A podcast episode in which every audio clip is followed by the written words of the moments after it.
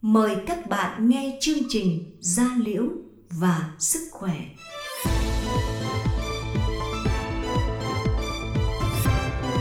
Gia Liễu và Sức Khỏe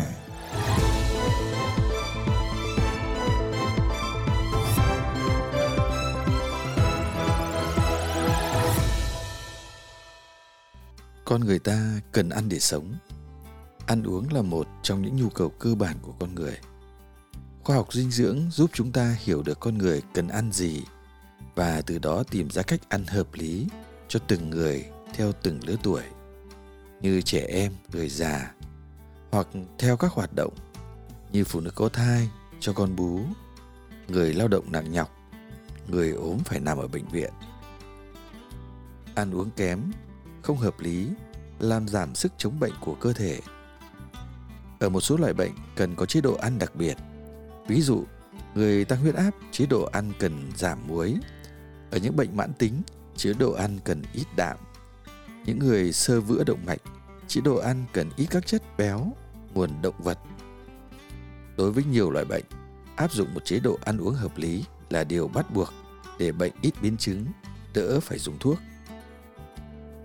Còn đối với bệnh nhân về nến thì sao? Trương thay say nửa cối có nghĩa là con ăn thay vì bữa chính luôn tại vì trong các trong tất cả các loại đậu nó có rất là nhiều chất dinh dưỡng chú à hiện tại như bây giờ ấy, cháu vẫn kết hợp với cháu uống nước ép hoa quả theo mùa nào thức đấy bây giờ mùa ổi thì cháu ép ổi mùa dứa cháu ép dứa. Các rau củ quả cháu kết hợp lẫn cho con cháu uống hàng ngày để bổ sung cái rau xanh trong người ấy. Tại trẻ con thì nó ít ăn được rau lắm. Thế làm như thế thì nó sẽ ăn được nhiều hơn để tìm hiểu rõ hơn về dinh dưỡng liên quan tới sức khỏe. Mời các bạn theo dõi bài viết sau đây của viện dinh dưỡng quốc gia. Bài viết có tiêu đề sức khỏe và dinh dưỡng hợp lý. Bài do lê vân đọc.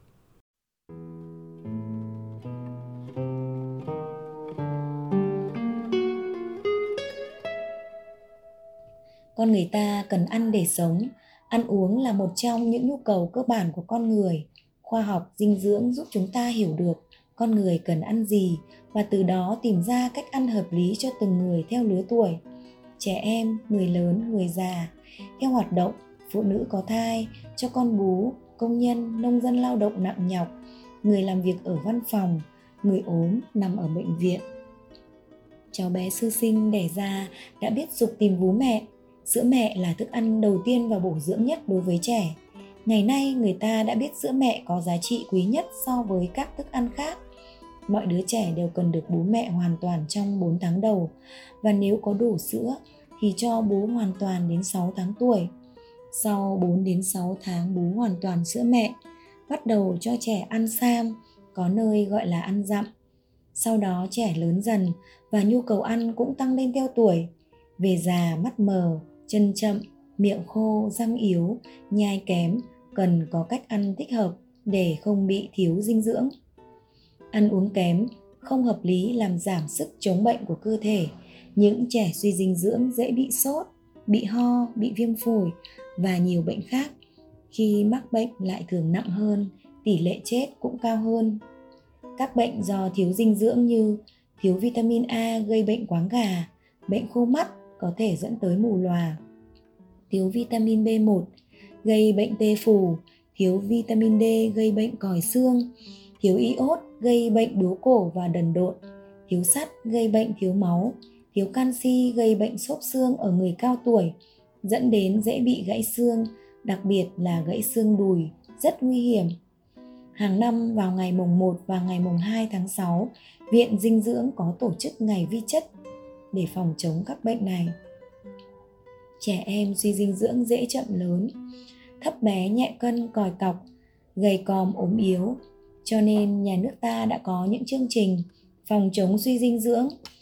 Hàng năm nhân ngày lương thực thế giới 16 tháng 10 và ngày thành lập Hội Liên hiệp Phụ nữ Việt Nam 20 tháng 10, Viện Dinh dưỡng có tổ chức tuần lễ dinh dưỡng và phát triển để phổ biến cho toàn dân kiến thức dinh dưỡng hợp lý cải tạo nguồn bổ sung thực phẩm cho bữa ăn gia đình qua xây dựng ô dinh dưỡng trong hệ sinh thái VAC gia đình, thúc đẩy các quá trình hoạt động liên ngành để xóa đói giảm nghèo, xây dựng cơ sở hạ tầng để phát triển kinh tế, đồng thời cũng giảm nhẹ lao động của nữ và để phụ nữ có thêm thời gian chăm sóc con, tổ chức tốt bữa ăn gia đình, đảm bảo tạo cơ sở bền vững cho phòng chống suy dinh dưỡng và hạnh phúc tương lai của gia đình nhưng không phải chỉ cần ăn no đủ thỏa thích là không còn vấn đề dinh dưỡng gì đáng lo nữa.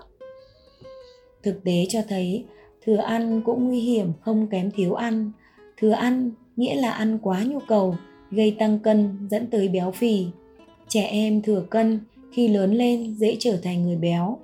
Những người béo dễ mắc các bệnh mạng tính như tăng huyết áp, tiểu đường và nhiều bệnh khác ở nước ta hiện nay, bên cạnh các bệnh do thiếu dinh dưỡng còn phổ biến, đã bắt đầu có sự gia tăng các bệnh béo phì, tăng huyết áp, tiểu đường. Chăm sóc y tế cho các bệnh này rất tốn, kém, do đó cần thực hiện chiến lược dự phòng. Trước hết, thông qua chế độ ăn hợp lý, cần quan tâm chăm sóc, ăn uống cho người đang ốm, vì khi ốm thường kém ăn, mà các chất dinh dưỡng phải được cung cấp đầy đủ. Ngoài ra, ở một số loại bệnh cần có chế độ ăn đặc biệt. Ví dụ, người tăng huyết áp, chế độ ăn cần ít muối. Ở bệnh thận mạn tính, chế độ ăn cần ít đạm. Người sơ mỡ động mạch, chế độ ăn cần ít các chất béo nguồn động vật. Đối với nhiều loại bệnh, áp dụng một chế độ ăn hợp lý là điều bắt buộc để bệnh ít biến chứng, đỡ phải dùng thuốc. Một mặt quan trọng khác của dinh dưỡng hợp lý là thức ăn cần đảm bảo vệ sinh, thức ăn cần chế biến sạch sẽ, không bị ôi thiêu, không chứa các chất có hại cho cơ thể. Dinh dưỡng hợp lý, hợp vệ sinh cần được mọi người thực hiện, trước hết ở các hộ gia đình. Đó là một trong các chiến lược dự phòng chủ động nhất nhằm bảo vệ và nâng cao sức khỏe toàn dân. Đây cũng là kế hoạch xây dựng thế hệ con người Việt Nam mới, khỏe mạnh, bền bỉ, có đầu óc sáng tạo để xây dựng đất nước phồn vinh, gia đình hạnh phúc.